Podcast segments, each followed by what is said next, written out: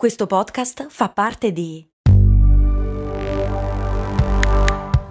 Voice Podcast Creators Company.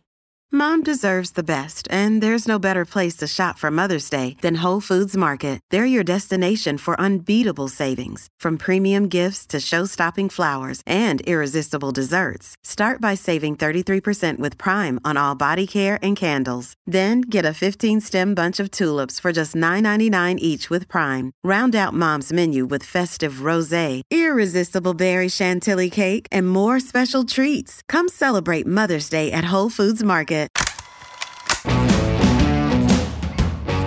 Bentornati su Brandy, mie care e miei cari avventurieri. Io sono Max Corona e oggi, in quanto prima puntata della nuova stagione, se così vogliamo chiamarla, vi voglio parlare dei distributori automatici. Sono un po' forse uno dei nostri migliori amici in ufficio, luogo dove si fanno le pause e dove spesso si hanno anche le migliori idee.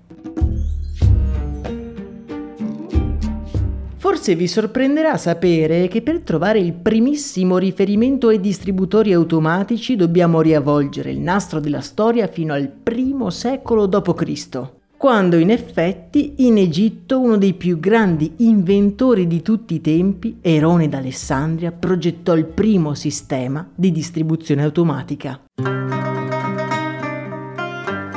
Il marchingegno, realizzato dall'ingegnere, era piuttosto semplice ma concettualmente molto simile ai moderni distributori. Infatti, nei luoghi di culto romani, con una moneta i fedeli potevano avere una dose di acqua santa. Inserendo la moneta in una fessura, questa cadeva su di un piatto che azionava una leva, che attivava una valvola che faceva fuoriuscire un pochino di acqua. L'acqua che usciva faceva quindi inclinare sempre di più il piatto dove stava la moneta, finché questa non cadeva e a quel punto un contrappeso richiudeva la valvola. Vi lascio nel canale Telegram l'immagine di questo pionieristico sistema, ma vi assicuro che è più facile a farsi che a dirsi. Negli anni questi distributori automatici si sono persi un po' di vista, finché nel 1615 non viene introdotto un dispenser di tabacco, il quale veniva azionato sempre tramite il peso di alcune specifiche monete. Nel Settecento poi un certo Richard Carlyle, famoso attivista per la libertà di stampa, utilizzò il sistema dei distributori automatici per vendere e distribuire delle opere letterarie proibite. Il suo era un po' un modo per aggirare la legge, infatti non vendendo queste opere direttamente lui, non era neanche perseguibile per legge. La vera svolta per questo mercato si ha quando un inventore di nome Simon Deham brevettò il primo distributore automatico al mondo. Veniva utilizzato per vendere francobolli e infatti il suo successo fu piuttosto convincente. Quindi dai francobolli si passa alle cartoline, ai fogli di carta, alle buste e successivamente ai giornali. La richiesta è talmente elevata che nel 1887 nasce la Sweet Meat Automatic Delivery Company, la prima azienda dedicata all'installazione e alla manutenzione dei distributori automatici. Se in Inghilterra quindi si distribuivano principalmente cartoline alle fermate del treno e agli uffici postali, in America si punta su un altro prodotto che sta spopolando, il chewing gum. Chewing che tra l'altro ha veramente un'altra storia a sé, ma ne parleremo in un altro episodio di Brandy, quindi vi consiglio di iscrivervi al canale podcast. Con l'entrata del Novecento le possibilità per i distributori automatici si moltiplicano. Dai francobolli si passa ai giornali, alle sigarette fino ad arrivare nei primi anni 40 alla distribuzione massiccia di bibite in bottiglia, grazie ai grandi investimenti di Coca-Cola e Pepsi. Proprio l'utilizzo della distribuzione automatica ha permesso a questi colossi di arrivare in ogni parte del mondo. Se ci pensiamo, questo tipo di vendita è incredibilmente vantaggioso rispetto alla vendita diretta che prevede un personale in loco.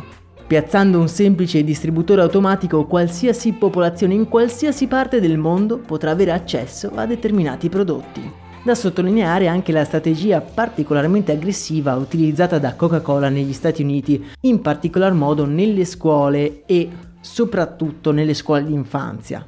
Il brand è arrivato a stipulare dei veri e propri contratti decennali con le scuole per avere l'esclusiva sulla vendita nei distributori di bibite. L'idea è quella di fornire la bibita sempre disponibile, fin dalla più tenera età, in modo da far entrare il prodotto nella quotidianità e nell'infanzia di una persona. Una volta assaggiato, infatti, sarà impossibile tornare indietro. E questa è solo una delle tecniche astute e lasciatemelo dire un pochino eticamente borderline utilizzate dal gigante di Atlanta nella sua storia. Se volete approfondire questi argomenti vi consiglio la serie I segreti di Coca-Cola che potete trovare nel mio podcast Storie di Brand, vi lascio il link nella descrizione di questo episodio. Negli anni, nell'ambito dei distributori automatici si è lasciato molto spazio alla fantasia. Ci sono distributori automatici un po' per qualsiasi cosa, dai gelati ai biglietti del treno e persino per le pizze. E il distributore di pizze in particolare è stato inventato da un imprenditore italiano di Rovereto e in questo marchingegno la pizza viene cucinata con un forno ad infrarossi. In Italia in effetti non ha avuto molto successo, ma pare che nel Regno Unito se ne vendano veramente parecchi.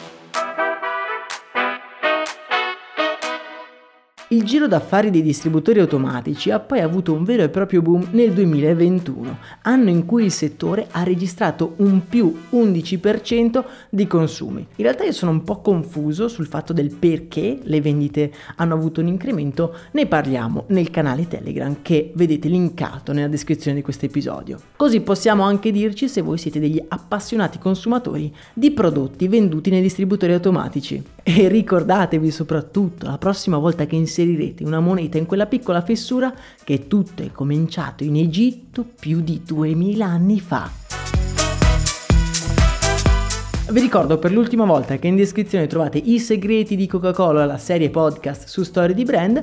Io intanto vi do appuntamento a domani, un augurio di una serena giornata e un saluto da Max Corona.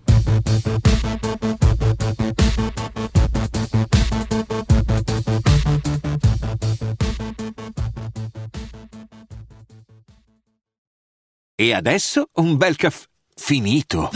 Perché rischiare di rimanere senza caffè quando puoi abbonarti a Caffè Borbone? Prezzi vantaggiosi, costi di spedizione inclusi, tante possibilità di personalizzazione e l'abbonamento lo sospendi quando vuoi. Decidi tu la frequenza, la qualità, scegli tra le cialde e capsule compatibili e crea il tuo mix di gusti e miscele.